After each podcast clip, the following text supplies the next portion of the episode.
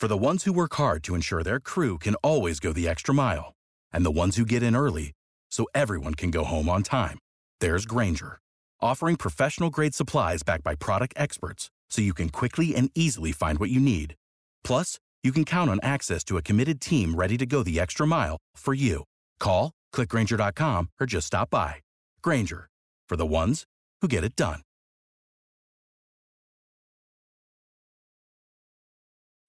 When you need mealtime inspiration, it's worth shopping Kroger, where you'll find over 30,000 mouthwatering choices that excite your inner foodie. And no matter what tasty choice you make, you'll enjoy our everyday low prices, plus extra ways to save, like digital coupons worth over $600 each week. You can also save up to $1 off per gallon at the pump with fuel points. More savings and more inspiring flavors make shopping Kroger worth it every time. Kroger, fresh for everyone. Fuel restrictions apply.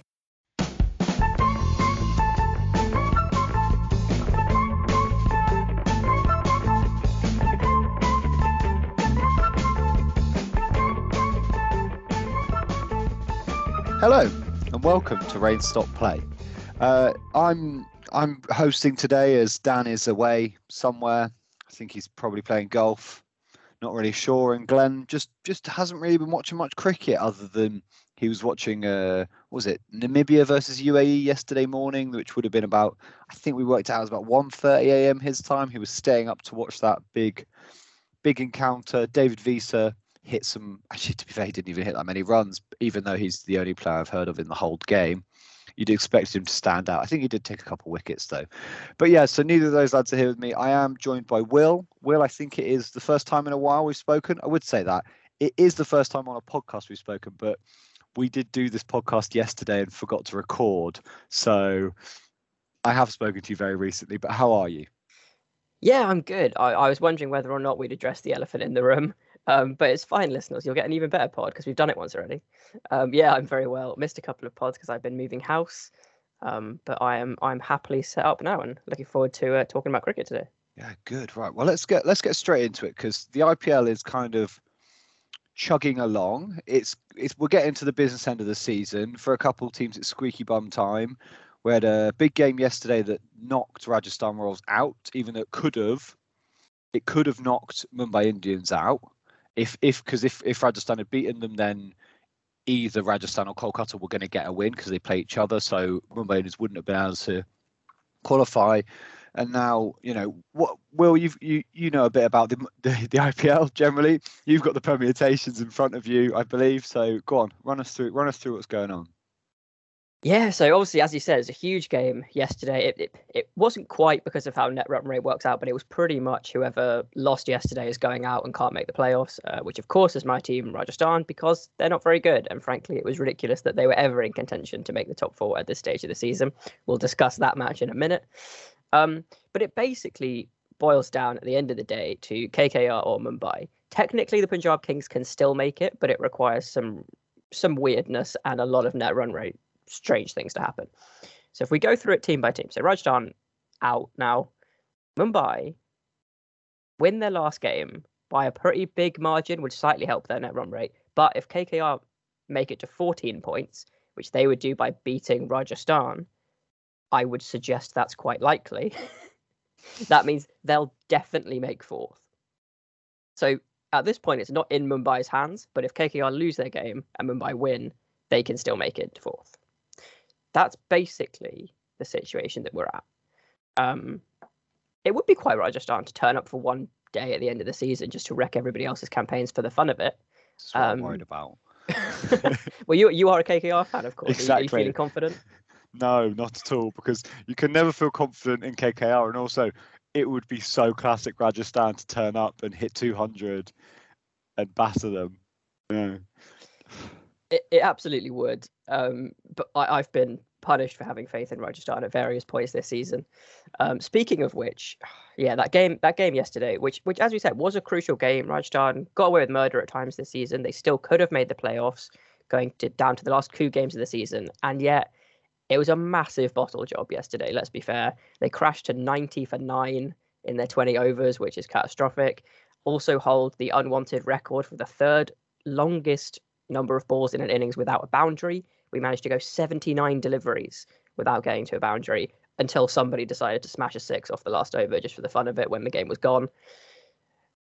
In some ways, you have to sympathise with Rajasthan because the team that they put out yesterday just isn't supposed to be the team. You know, it's supposed to be Buttler and Stokes opening, Archer doing basically the whole bowling by himself, and then seeing what contributions you can get from Shivam Dube and Chris Morris and other people chiming in. And obviously, what it's ended up being is this slightly random opening pair that came out of nowhere and has done really well in Evan Lewis and Jaiswal, who should basically be the future of the of the franchise. That's a very good opening pair if you can retain both of them. And then again, you're relying on another Indian child who's barely played a handful of IPL games uh, in Sakaria, who has also done really, really well. And he's now the lead bowler. So it's not quite the team that it's supposed to be. They've given a reasonable account of themselves. Samson and Livingstone at times looked like it would really help that middle order, and suddenly the whole team kind of takes shape. That fell apart a bit, unfortunately, towards the end of the season. At which point, they weren't even playing Chris Morris or Liam Livingstone, two of their big overseas players, in the 11 for this crucial game. So that kind of tells you the wheels have come off a little bit. Um, the one silver lining for Rajasthan, we've all said it, it's the big R world. They need a rebuild. Um, but fortunately for them, we know that we've got this news coming up in 11 days' time now. On the 17th of October, they're announcing two new IPL franchises, uh, which means that early next year we are going to have a mega auction. Um, and the way that works is every franchise is going to just pick four of their players to retain. Everybody else goes to the auction. It's all a free for all. So that's a pretty good opportunity to take a look at the players that you've got. Who do you actually need? Who's core to this? Which I would suggest is probably something like Jaiswal, Samson, Sakaria, and Archer. You might want to okay. keep Stokes in there. That that's kind of where I think they'll go. Um, I was going to ask you. I was about to ask you who would be your four because Buttler immediately springs to mind. But now you've named those other those other those other like three or four.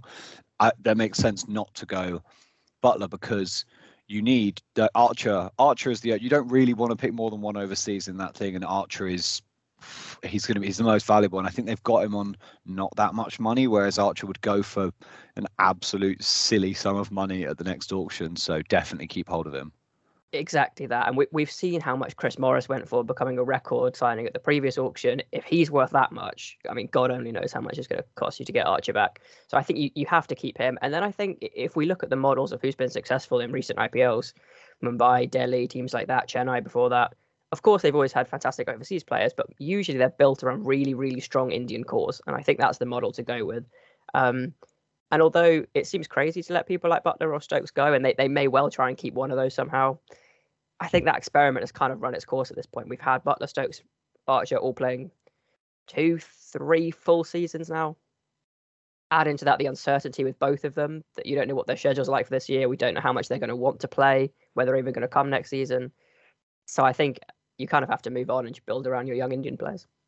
Mm, I think that's such a good point as well because also with Buttler is a wicketkeeper batsman is so a wicketkeeper batsman seems to be quite a popular overseas choice when you think about it, but they've got Samson who can do that. So that extra money that Buttler could go for, they can focus it on a batsman who might go for slightly less because he can't, you know, he can't keep wicket. I know IPL auctions don't work in linear ways like that. It's ends up being an absolute frenzy. But yeah, it's interesting. I'm I'm I'm going to be really interested because we'll we'll definitely do a podcast when that when that auction happens because this auction we did one for this year's auction and it was it was all right, but then we had a couple of teams that just didn't really do anything. Uh, Sunrisers, who are currently bottom, just didn't turn up, which is hilarious. Uh, some of the teams that are doing, kind of, we've spoken about some of the teams that are still in the running for playoffs, but we've also got um, Delhi Capitals and CSK are, barring some crazy net run rate today, are going to be that qualifier. The one and two, they played off a couple of days ago, and Delhi made a pretty easy 135 chase look quite difficult in the end you know, Dhoni, his, he he really struggled in that kind of first innings, and I think uh, Rayudu made a 50, which I feel like he's not made runs for a couple of years now, but he made a 50, and it, it was at 43 balls, which uh, 55 from 43 was not out, which is not great really, and. Jadeja only got to face two balls because Dhoni faced 27 and only hit 18. So they're worrying signs, but I was about to say, like we said, but like we said yesterday when no one no one heard us, I think they're still going to be good. You know, CSK are still good. I think they'll probably get beaten by Delhi in the kind of qualifier. The other team who have done well are RCB. Kohli's last year, written in the stars. Kohli's last year as captain, written in the stars for them to win it, surely. But who? I mean, who is going to captain RCB? Who, who would captain RCB with Kohli being there? Because I presume they'll keep him. It be it would be really shocking for them to get rid of him. I feel like there's a lot of their marketing and their fans that are Kohli fans. I think from a cricketing perspective, I can see reasons to get rid. I, he is an amazing batsman. He's not. I wouldn't put him in a top kind of. He's not making a world eleven in T20 cricket. In the other in T20 cricket, he doesn't make a world eleven. In the other formats, hundred percent one of the first names on the team sheet. But I don't think he's a world class. He's a world class. He doesn't make a world eleven for me. So I do I do think it would be silly for them to get rid of him. But being captain after Kohli's captain for like I feel like he's captain for almost the whole IPL for them, pretty much. So it would be really weird, wouldn't it? Will like who who's going to step up? They don't really have any apart from Washington Sundar, of course. Sorry, just for you, Dan. Yeah, it's a really good question. I never even, thought about it. They'll definitely keep him around. I mean, he did a very, you know, emotional, fluffy statement with them when he announced he wasn't going to keep being captain, where he said, you know, I'll be at RCB till the last IPL game, and it would be quite funny now if they somehow lost in the playoffs and all the wheels came off and then they got rid of him. Um, I, but yeah, I hadn't even given any thought to who could replace him because there's really no next cab off the rank. Um, I'm looking at some speculation now, which thinks, well, the, the three names they've given are um, who seems very, very young. I mean, that is really rogue. that would be a token decision, wouldn't it? That would be they've given that it to is... Padikkal. Kohli's actually going to do all the all the captaining, but yeah, exactly. Kohli's on the field blatantly doing all the captaining, but notionally we send Padikkal to go to the interview. Um, Yuzi Chahal, which is a little bit more plausible. Ooh, I like it. I like it. I always wanted to see bowlers captaining because it never happens. Yeah, but I like all, it or the third pick they've given AB de Villiers, which seems equally unlikely on the Kohli logic. They're pretty sure he can't be bothered to do it. The name that they've not got, which feels the most logical on top of my head, would be Glenn Maxwell. Yeah, but are they going to keep him?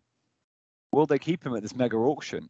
He's done well this season, and he's, you know, he, he actually came out and said because he's done well this season, and he's kind of he he's come out and gotten fed up with people kind of saying, "You're rubbish at IPL, mate. Sort it out." Which I'm sure lots of people have been saying We've said it on this podcast because he was rubbish. He's been, you know, he's been good in other tournaments. His his his form is just up and down. I I, I think he's he as a talent. Again, it's kind of we spoke about it with Moeen Ali. He is a talent that you would you are you are annoyed about that he doesn't fulfill his potential all the time, but that is also part of his brilliance because he will he can win you a game with that less so ball than Moeen, but with bat and ball to a certain extent from m- most positions because he can just go absolutely berserk. But I, he's the right age to captain. That's he's it. He's the, the right age, but he's the right age. He's kind of the right vibe. I can sort of see it on a pitch, but he has only been there one season, and as you say, he's he's he's a little bit bits and pieces for that role. Um, gonna... apparently, apparently, Harshal Patel is captain of Haryana in the Ranji Trophy. So if you want another bowling option, there you go.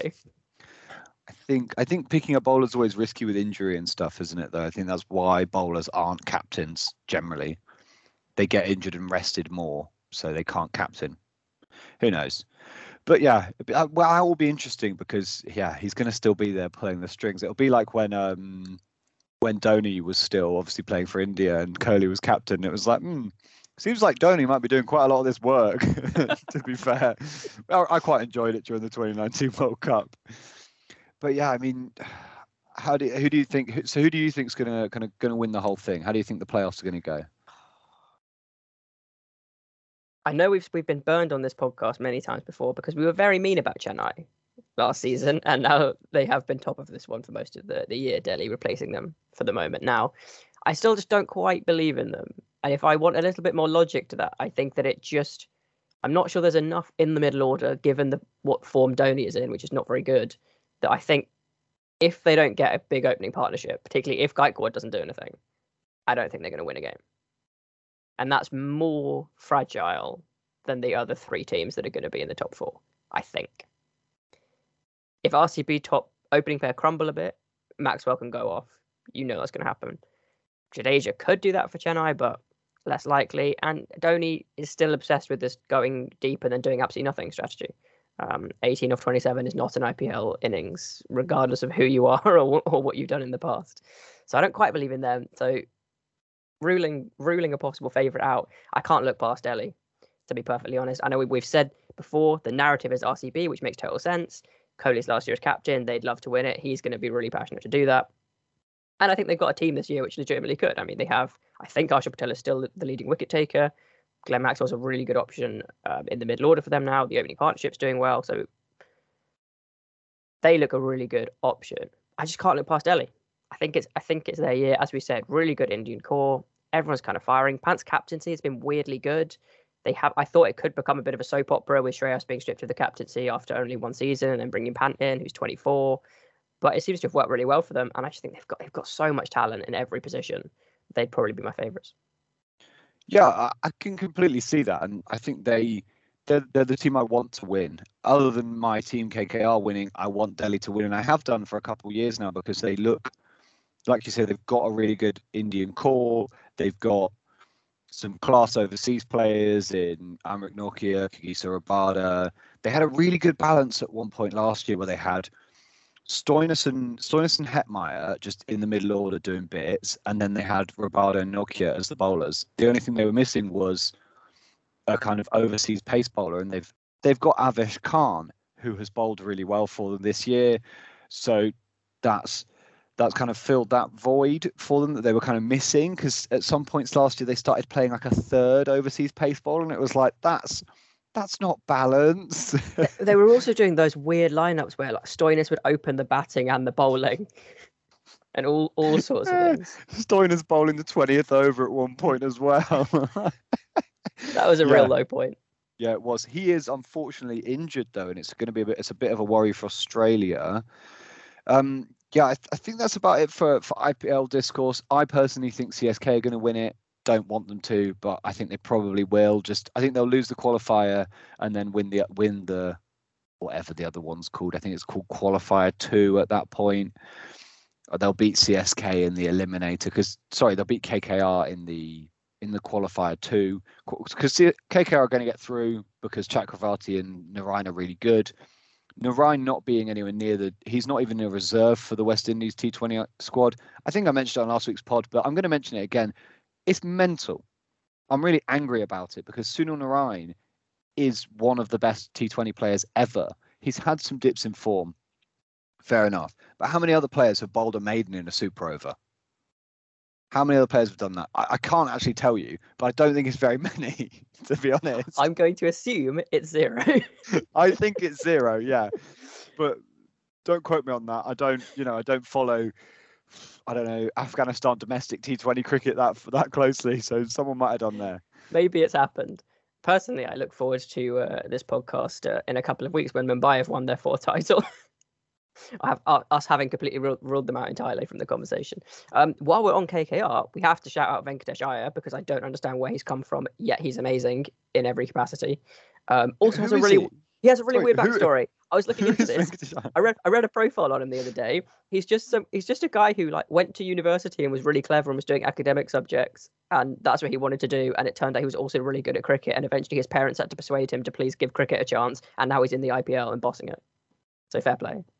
Yeah, because I saw him batting and I was like, oh Christ, who is this? Because how many like dodgy substandard Indian top order batsmen have have um have KKR tried over the last few years because they just never got a good overseas batsman. You know, they just like how many different opening partners has has Shubman Gill had in the last two years? I think we could even be verging on double figures at this point. there's so many. Was like, oh god, who's this bloke? And actually, he's really good. And then Tripathi's found some form because they just hit it really far, which seems to work. They're following the Sunil Narine kind of school of thought, just hit the ball really far. Yeah, basically. That's basically the game. Yeah, that, that kind of works, doesn't it? It's what Dre Russ does. It's what Chris Gayle does. You know, it works pretty well. And yeah, also he bowls, and his bowling's okay. But like, you don't expect you don't. He doesn't need to be that good to be an like an opening batsman who can bowl. He just you know a couple overs here and there, and that'll do. You know, yeah. You can't ask for much more than that. I, I, although it's truly bizarre that it, this, he's just sort of appeared out of absolutely nowhere and is good at everything, and is the kind of role that the India international seed could probably really do with in a universe where Hardik Pandya doesn't bowl anymore. that Definitely. kind of all rounder who is actually genuinely a good batsman mm-hmm. at the same time as being a good bowler. He won't get in the side because it's stacked to you know there's about four players for every position. But if he if he keeps it up for the next couple of seasons, that could be a really interesting option. yeah, top order bowling options are something that is very highly valuable in in in in T20 cricket, and lots of teams don't have them. Internationally, particularly India, don't really have an option. You know, Rohit Sharma can turn his arm over if you want him to. Um, South Africa's another team that doesn't have an option like that, so balancing the side's difficult. Whereas England, Liam Livingstone can, can do a bit. Obviously, Ben Stokes can you know do more than a bit. Moeen Ali can do more than a bit if you pick him in the top order. So that yeah gives some balance to the side, and we're we're straying into T20. we're straying into T20 World Cup discourse again. I'm very excited for it. We will cover it extensively over the next few podcasts, but today is not that day. Moving onwards from the IPL. So the last few games are over the next couple of days. The knockout rounds are really weirdly next week. The final is the final is on Friday next week, which is a bit strange. I'm pretty sure it's always a Sunday or a Saturday. It's definitely always a weekend. But yeah, it's next uh, next Friday, and the qualifiers start on Sunday. So the last game's on Friday. Qualifiers st- uh, qualify one Sunday, and then the eliminators are Monday, and then the qualifiers, whatever they're called, next week. Next week is when it all happens. Basically, is when it all kind of finishes off, and we see who wins if Mumbai can win it again, or if uh, maybe a new name on the on the cup. Uh, in other cricket news for today, we had a women's test match over the weekend. It was really good. I was really excited for it because the timings for the UK weren't too bad. It was kind of like because it was a day nighter, pink baller, It started at 6 a.m. UK time, so you kind of, if I get up, if I get up at like half seven, eight, you miss the you miss the first uh, the first session, and they weren't even calling it the lunch break though. They were calling it the dinner break, which really annoyed me. But obviously for them, it's not lunchtime. But I thought they just call it tea and then call it like the I don't know. They called the other one tea. I don't know. Zach's really angry about this? the I'm quite issues angry about it. I just heard dinner and I was like, is this dinner? Where has this come from? You know, we usually call it lunch. We call it tea, but it's not like we have our tea at that time or our. The whole thing annoyed me. And I, I don't know if you saw this, Will, but have you got any opinions on it before we, you know, dive in on the meal times. on the meal times? Yeah. Well, I think we should certainly clip for social media Zach's bizarre all caps rant about lunchtime. Apart from that, I have no opinions. No, because I'm a normal person. Okay. Well, fine. Well, I'll get angry on my own about this. So the test match was good. Lots of rain and lots of lightning. There was there was lightning in the area, which meant they had to kind of call it off. It was interesting. They talked to one of the umpires because it was like, how how are you meant to know that there's lightning in the area? And they were like, oh, this is when the uh, third umpire is pretty important. Also, like just kind of keeping an eye on the skies. And I was like, we don't really get that. I feel like we don't really get that much lightning here in the UK. It's usually just rain. So yeah, it kind of it meant that this they, they they started and had they lost hours to every day, and when it's a four day test match, that causes some problems. We'll come on to that though. So Australia won the toss. They put India in, and Australia didn't start well. They kind of their bowlers couldn't really get control of the pink ball. It did it was swinging a bit, but as we know, the pink ball swings a lot for the first kind of 10 15 overs and then just doesn't. Like, there's no there's no reverse after like 60 overs with a pink ball. There's no oh Duke's ball takes about 20 overs to start swinging. Then once it goes, you know, with the pink ball, it, it swings and then it just doesn't. So they India was 71 without loss after the first hour. No, no one really managed to kind of impress me from the Australian bowlers. The only one who kind of kept, got any control was Molyneux, who went at 1.9 and over across her 23 overs, got some control there. Uh, for India, India made ended up making 377 for eight declared, including Smriti Mandhana's first test ton, which was brilliant. And she talked afterwards about having kind of got the monkey off her back because she'd got she'd got to kind of 80 odd a few times, and then finally got over that mark. You know, they say the test ton. You, you've not you're not really a test cricketer until you've got a test ton. Is always the thing bandied about. So Smriti Mandhana, well done. You are a test cricketer now. But yeah, fantastic knock. Put India in a really dominating position, although kind of two days had passed by then, so they kind of needed to skittle Australia if they were going to ever be able to force a result here. Australia in reply got 241 for nine. Elise Perry continued her silly recent test form, in which she's only been dismissed once since 2015 and has averaged so has averaged 474 in this time, and she scored 68 not out because they didn't want to they didn't want to make her get out. They wanted to protect the average. That's why they declared 241 for nine. India then hit 135 for three, declared again, including another Test 50 for uh, pod favourite Shafali Verma. If, which is great for her. She's yet to get a test ton, but I don't think it'll be far away as long as they get to play some test matches. We'll come on to that. Australia then hit 36 for two in reply. More lightning, more rain. I mean, they shouldn't really take, play test matches in Australia if it's going to rain all the time. My personal opinion. A couple of points to note. Uh, Melinda Farrell did a really great uh, article about this, about kind of some of the issues with the test match, some of the problems, and we'll put it under the we'll put it under the podcast and thing because it's really good. One of the main things that kind of went wrong, other than it being five days, because you know it should have been five days, would have given them more of a chance to kind of spread out the overs and avoid rain delays it, uh, there was no DRS was kind of the main issue because they moved venue late on because of local lockdowns and stuff in Australia. And this they kind of said, "Oh yeah, we've we had to move venues late. This this is why it's happened." But would this would never happen for a men's game? What what do you think about this, Will? I mean, there, there's no chance Australia India have to move. Australia India men's play each other and they have to move venue. That there's no DRS is there, so it's it's not acceptable really no, there's absolutely no universe where that happens.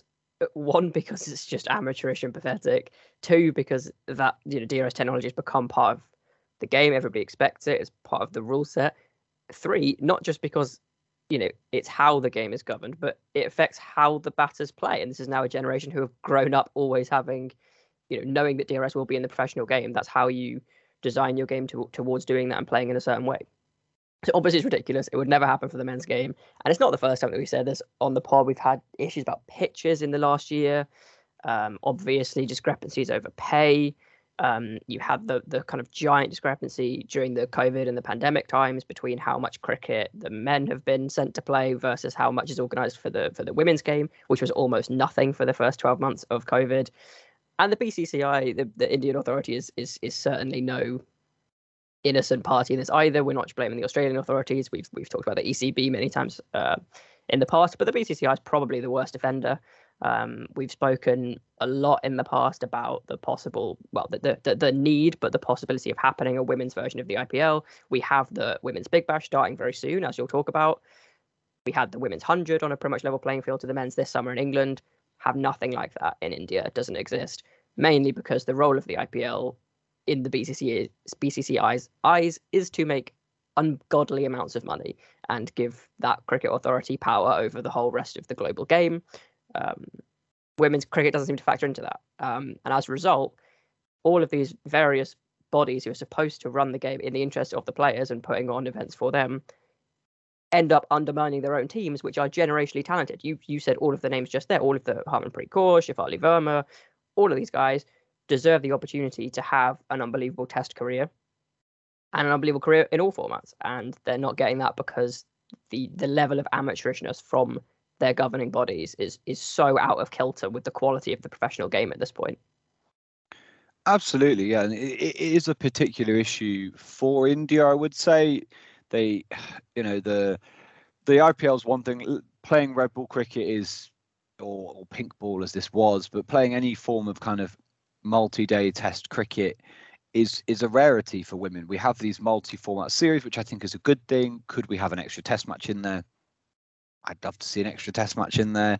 Could, for example, Jhulan Goswami, who I'm a massive fan of, she is a really good tail ender batsman. I, I mean, she, obviously she's a bowler primarily, and I'm a big fan of her bowling, but it's her batting which made me fall in love because she plays like a tail ender, but is really good at batting like a tail ender because she can just, as we said with people in the IPL, she can hit it really far.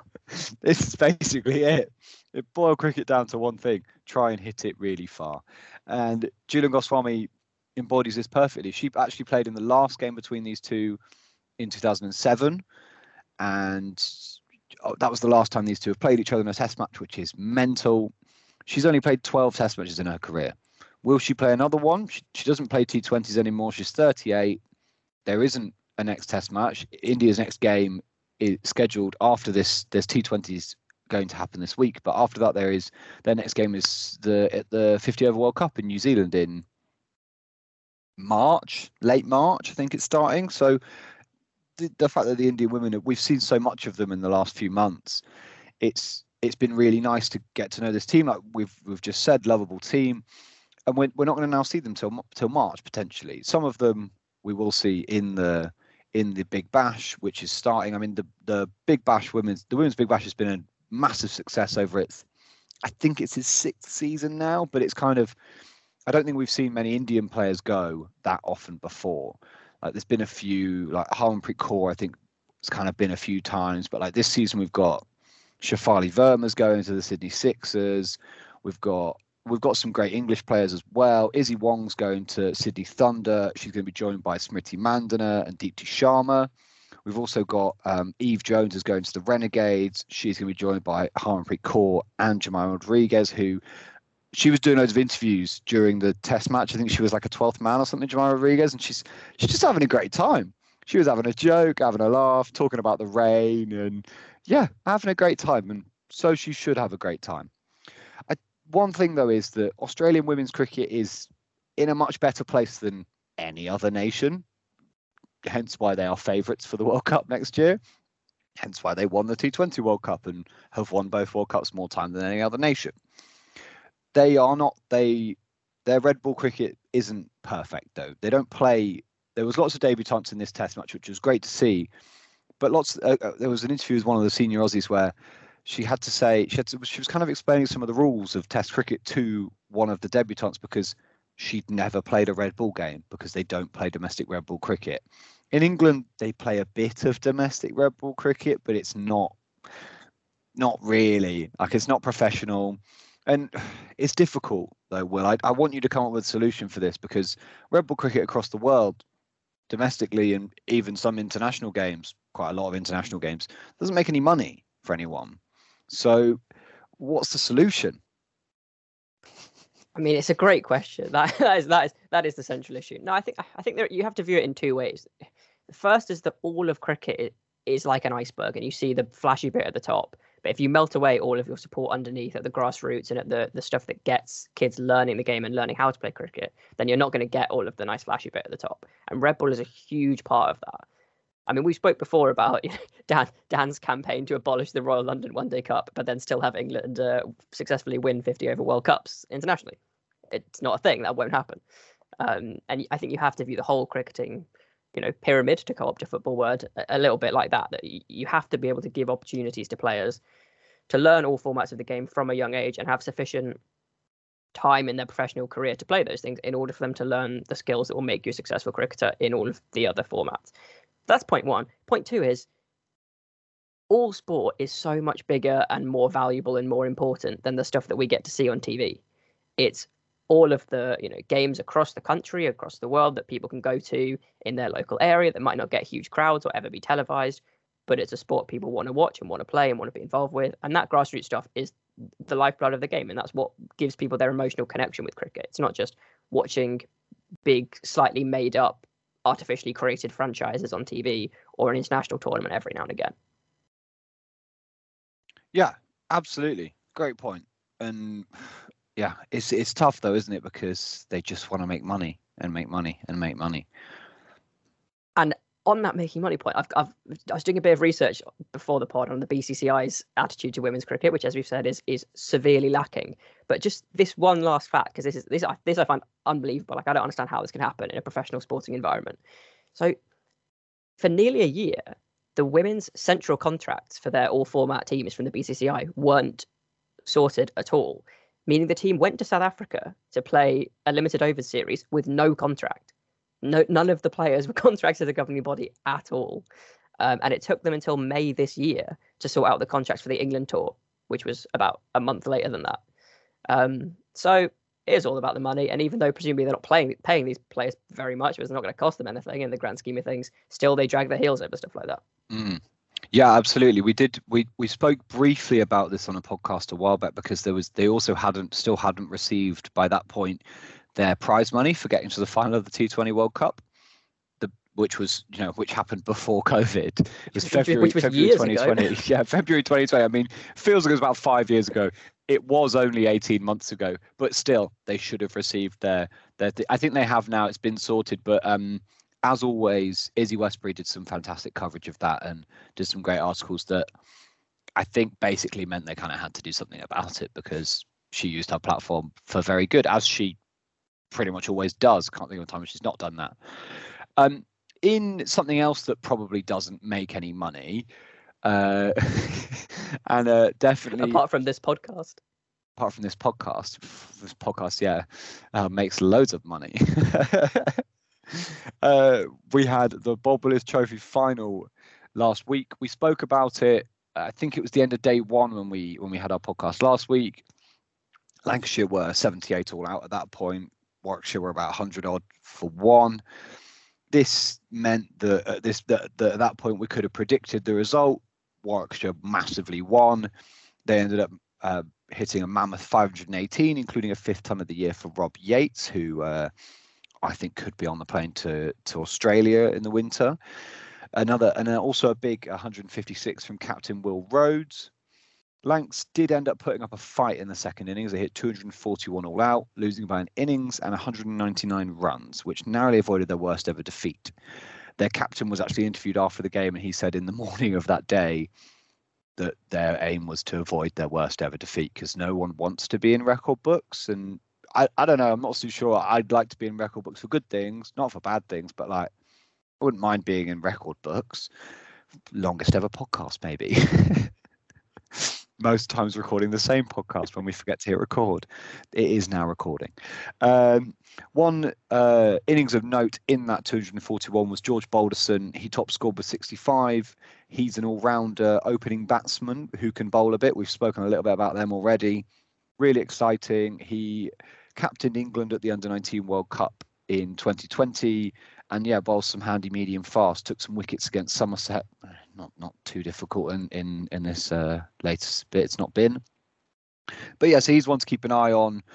He can balance England's side in the future, hopefully. But yeah, uh, other than that, not really much more to add. Congrats to Warwickshire. Obviously, they are a team that Bob Willis did represent for years, so it's nice that they can hold that trophy whether it will happen next year is a big question mark. There's talk. We want them to follow Will Macpherson's model. If you want to hear more about that, check out last week's pod. We advocated for a lot of things, and primarily it was them picking up this article that Will Macpherson wrote and using that as their kind of summer guide. It looks like they're not going to do that because apparently the Royal London One Day Cup is being played at the end of summer at the same time as the thing that's been reported by George Dobell, but not officially announced yet. But yeah, uh, well, what do you think about the Bob Willis Trophy? There's talk about it being moved to a kind of community shield, curtain raiser thing, but for me, I don't like that because no one cares about the community shield. It's a glorified friendly a lot of the time. So, what do you think? Yeah, I have to admit I didn't I didn't really watch any of it this year, partly because, as you say, it wasn't particularly competitive. Um, I think the main thing to say is, I mean, look, if I look at our podcast notes on it, for example, we have Bob Willis Trophy, and our first bullet point is pointless, maybe question mark, and I think that kind of says it all in terms of the feeling around it. Um, and I mean, I, I, listened to the discussion that you guys had on the previous pod about reorganizing the whole summer, um, where you, you, had lots of really interesting ideas, and, and I think that the issue for me is if it doesn't feel important anyway, if we're already discussing whether or not it's pointless, then maybe it's better off as the traditional curtain raiser. Although I completely hear your point that the community shield is basically a waste of time. Nobody cares.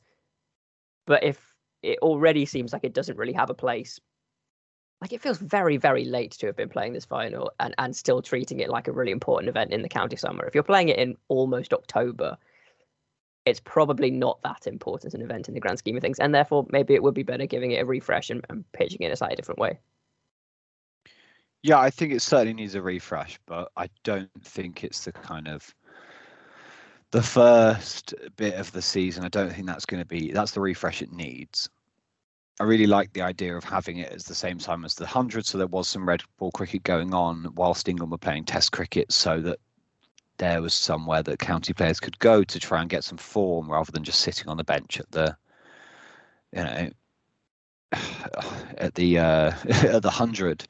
Yeah. Uh, moving on to something that has changed actually pretty drastically since we spoke yesterday. The Ashes. Is the Ashes going ahead? Is it not? Uh, there was the, the ECB released a statement on Sunday or Monday, I think, that basically said nothing. It said they were going to make a decision by the end of the week. Apparently, these talks have been going well. And although kind of Joe Root at the beginning of the week said he he was just very non-committal, I think it's going to happen. Will, what do you think? I, I think it's now going to happen. Well, in the interest of full disclosure, listeners, when we uh, first attempted to record this podcast, both of us said, "Yeah, I don't think it's going to happen," um, which I still think we haven't quite got the full picture. As you said, we got some breaking news this morning that there have been new discussions between the ECB and Cricket Australia, and it will happen in some capacity. But we haven't got any news on specific players outside of it. Sounds like Joe Root is definitely going. The thing that makes me think that we we definitely won't get a full England team, and that it's a bit weird that it's going ahead at all, is because, as you say, the ECB put out this slightly non-committal statement earlier in the week. But if you read between the lines of it, what they said is, we want to go do the Ashes, but we'll only go if we can put out a competitive team, which tells you that the players who have been discussing it behind the scenes, at least some of them, didn't really want to go. And that tension isn't going to be resolved just because the authorities decide between themselves that they're now happy with quarantine arrangement.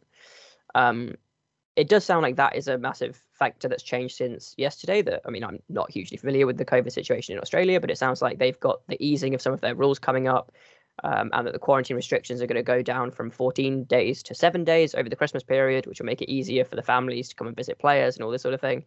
Which sounds like it's it's a big factor in the decision for lots of players, which makes a lot of sense.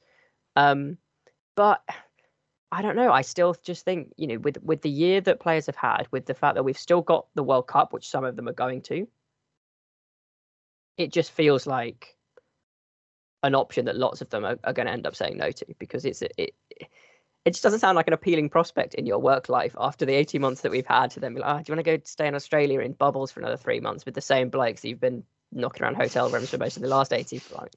Not really, to be honest.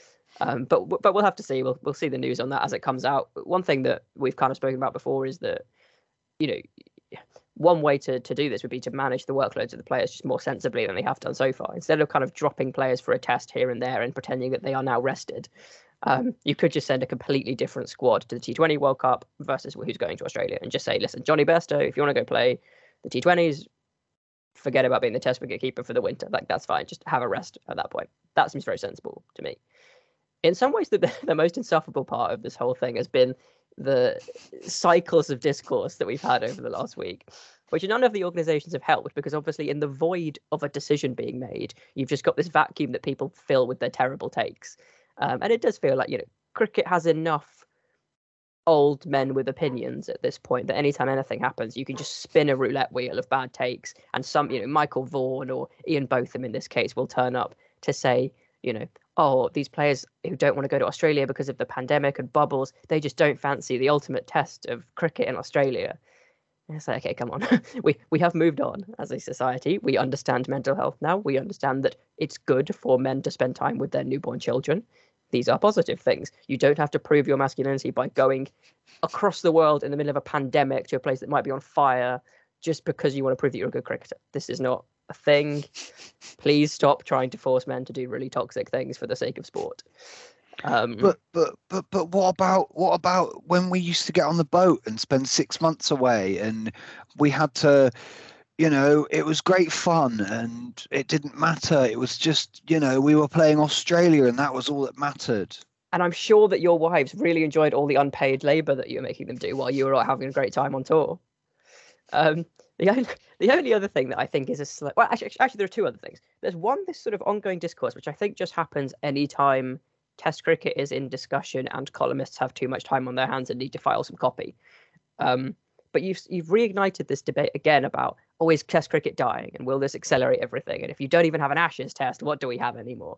Um, Barney Barney Ronay, who I usually really like, I think he's quite good. And uh, to be fair, he's written a reasonably good column in the Guardian. But but they've headlined it, you know, no pressure, Joe, but the future of Test cricket depends on this Ashes series.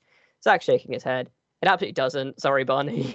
um, I think all of this is sort of part of the kind of general sense that cricket might be a, a or the cricket that lots of us know and love from our respective youths of red ball, white clothes, test summers, that may be slowly dying and people are very anxious about that. And that's why you get these sort of re- very reactionary takes anytime it's in the news. I don't know. You may have a different take on this. I think this is all a little bit of an exaggeration. Test cricket is not going to go anywhere faster because one Ashes series gets delayed by three months. Yeah, I, I mean, I don't necessarily think it's going to be the biggest issue but I, you know, I'm not sure that Test cricket's not in the best place, and but bubbles aren't going to work forever. It's it's difficult. It's difficult. I think, you know, Australia's COVID policy they've had a hell of a lot less deaths than we have, and but their vaccination rate isn't as good now because they decided that AstraZeneca wasn't suitable for anyone under 50, which I think looking back is a, was a bit of a mistake. So they had loads of AstraZeneca vaccine and nothing else. So they couldn't vaccinate anyone under 50 because they decided that the risk of blood clot, which we're not a science podcast, I'm not going to claim to know that much, but it was a pretty low risk.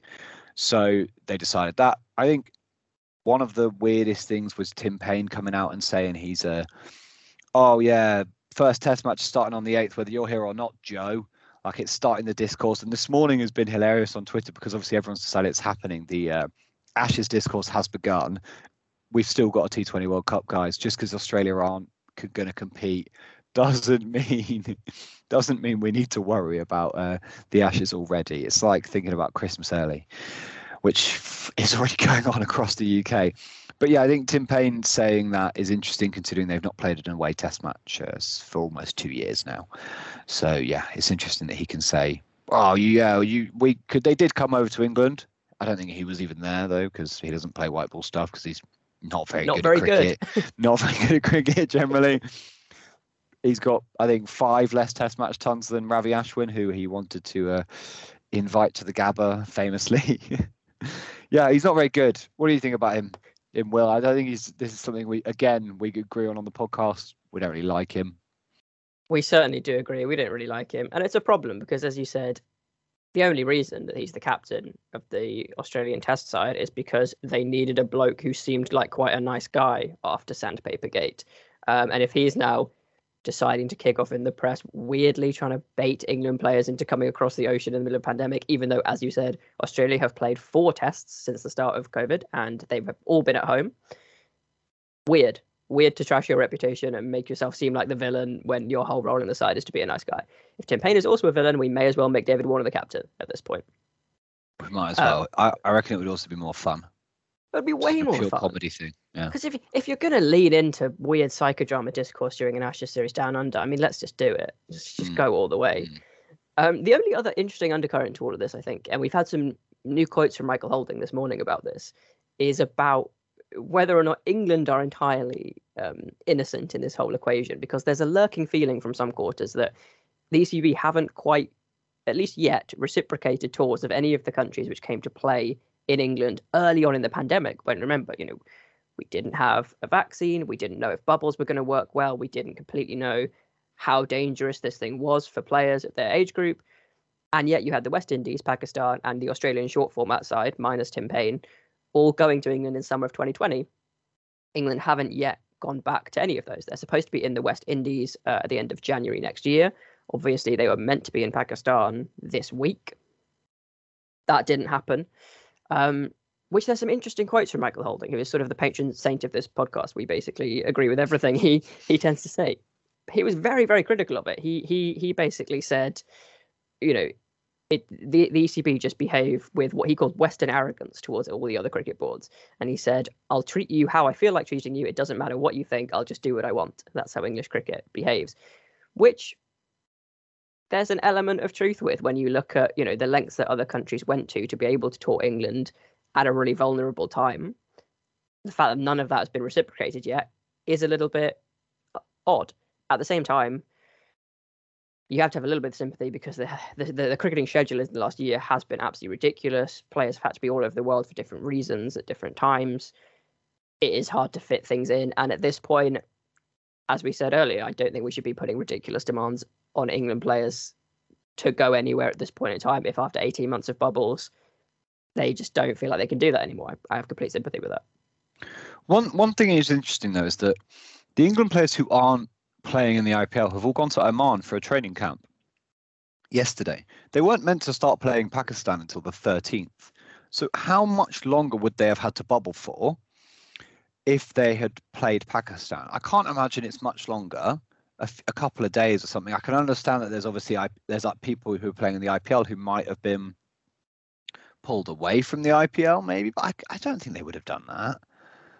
No, I think that's right, and I think that's why I think Michael Holding's criticism on this is probably fair because one of the weird things about the statements the ECB put out and the decision itself not to go to Pakistan is that it didn't really make sense, even on its own terms.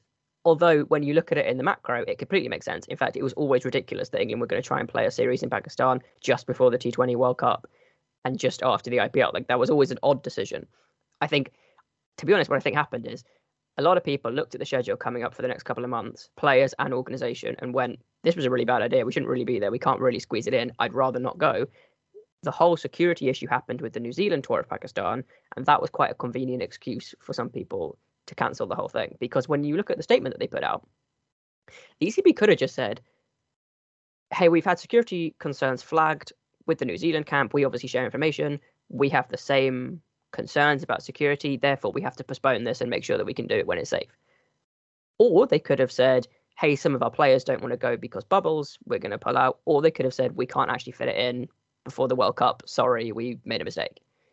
They kind of did none of those things, but muddled it all together, which makes me think that it was a bit of a convenient excuse to get rid of a tour that sh- shouldn't really have been scheduled in the first place. Yeah, completely agree, Will. And yeah, it probably shouldn't have been scheduled, but also, you know, it seems it seems silly that that because they because they quoted that the players didn't want to do it.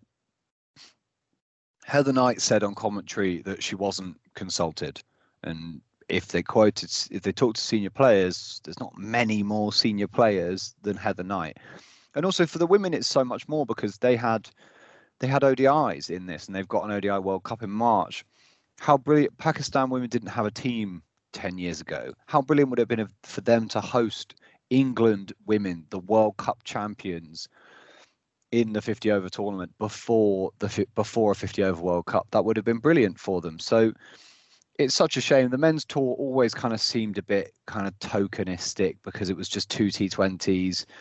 They're meant to be doing a full tour next November, December. Really hope it goes ahead. Uh, but who knows at this point? You know, there seems to be excuses after excuses. New Zealand, so New Zealand pulled out of playing in Pakistan. Australia are meant to be going there in uh, after the T20 World Cup, so I would put a lot of money on them not going to Pakistan as well. And it's a big shame for Pakistan cricket in general because they felt like they've been making progress. South Africa went, West Indies have been. Is you know is uh, is it now? Are we going to go backwards now for not really any particular reason. Nothing's been, you know, too. Not there's not been. I mean, there were security concerns, right? But there was never. Obviously, they, they can't give out details of this because that's how security works. But still, we're now complaining, and it should never have gone ahead. Yeah, really good points there. Completely agree that you know it's important that the women's tour doesn't get lost in all of this. I just kind of think we've had so many issues over the last year where women's cricket is happening, but it doesn't get the respect or the attention that it deserves because it's shuffled around and it's put in the middle of other things and it's it's hidden underneath men's tournaments, which means it doesn't get televised properly, all this sort of stuff. So I just kind of think if if if the men and the women are going to go at the same time, make it a showpiece event, especially because absolutely right. What we the point that we don't want to look like we're making here is England side shouldn't be touring Pakistan because as, exactly as you say, they've made so much progress in the last few years towards building a point where teams can go and tour there now, and it's fantastic because it's one of the great homes of cricket around the world. Um, Pakistani cricket fans are so passionate about their side. It's like having, like, not being able to tour in India for ten years. I mean, it, ridiculous. So, I think we should just. This was the wrong time, shuffled in amongst other stuff with the pandemic still going on, with that security question mark hanging over it. It was the wrong time to go. But definitely early next year, they should look at it again, build it into a set piece event. Men, women go at the same time, but don't play the same days, televise everything. Perfect. Yeah, completely agree. It's a big shame because now England women won't play until the women's Ashes, and they, you know, they played well in the New Zealand series, but they they could do. They'd like some more games, I'm sure. I'm, they have had a really really busy summer in you know comparatively to previous summers, so understandable if they want to break as well. But yeah, it's a shame, and it's just worrying for for for cricket going forward that we you know I, I want England to you know tour everywhere that's had that's you know accepted them, but you know maybe maybe we need set these separate squads you you've been talking about, but some players are just too good to only play one form, aren't they? Oh, going back to what you said about the kind of David Warner psychodrama, I've just been thinking about what would be the ultimate England 11. I haven't really managed to get anywhere near an 11 for like, I want nasty bastards to just like give it loads on the on the field. You know, Jonny Bairstow, he's the wicketkeeper batsman for that team. Ben Stokes is definitely there. You know, Zak Crawley is nowhere near the team. He's too nice. Haseeb Hameed nowhere near the team. I don't think I, I, couldn't name an opener to be honest for that team. Maybe we're bringing back. I think we're allowed to bring back some players. So Graeme Swann is definitely our spinner. Kevin Pietersen's there. so you're bringing people out of retirement now. Oh yeah, we're bringing people out of retirement. We can go back as far as you want, but Geoffrey uh, Boycott in a wheelchair. Yeah, I think Boycott's going to have to be going to have to going to have to open the batting for us because other than that, opening batsman, our opening batsmen are too nice. Cook, nice. Strauss, nice. Yeah, Trescothick, really nice. then you come to now, Sibley seems decent. Burns is far too nice. Basically, we need some some harder opening batsmen. For Australia, I think it's you know you pick half their eleven now. Matthew Wade, David Warner open up. Um, Smith can Smith can be in there. He's definitely got that side to him. Uh, who else can you get in? Matthew Wade is definitely he's he's vice captain, hundred percent. Other than that, we go at Ponting could be in there. Warne, Shane Warne's definitely in there. Someone like Allan Border as well. Right? Oh yeah, Australia team's easy. just pick an all-star Australian team, and they were all they were all horrible, basically. There you go. On the next pod, we'll have our full 11s for the shithouse derby. Nasty uh, ashes. the, the nasty ashes. Please, please tweet us any suggestions. Yeah, I mean, and on that uh, nasty note, I think that probably about wraps us up for today. We have actually recorded this time, I believe. If not, you're not getting a podcast this week because I'm not doing this again. Uh, it's been fun the second time round. Thank you very much for joining me, Will. Thank you very much. And thank you all for listening. Uh, if it's the first time you've heard this, it's the second time we've run through it. Although we've we've come out with quite a lot of different stuff, which I quite like. So, yeah, thank you very much for listening. And we'll be back next week with the start of our World Cup previews, which I'm very excited for.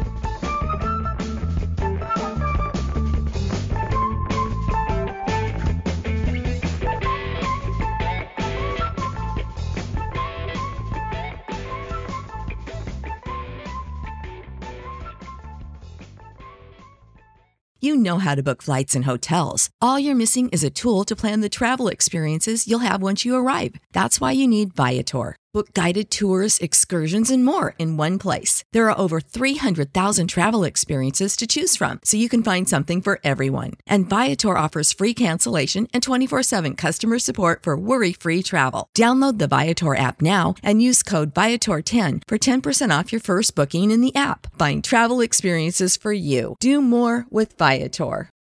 For the ones who work hard to ensure their crew can always go the extra mile, and the ones who get in early, so everyone can go home on time. There's Grainger, offering professional grade supplies backed by product experts so you can quickly and easily find what you need. Plus, you can count on access to a committed team ready to go the extra mile for you. Call, clickgrainger.com, or just stop by. Grainger, for the ones who get it done.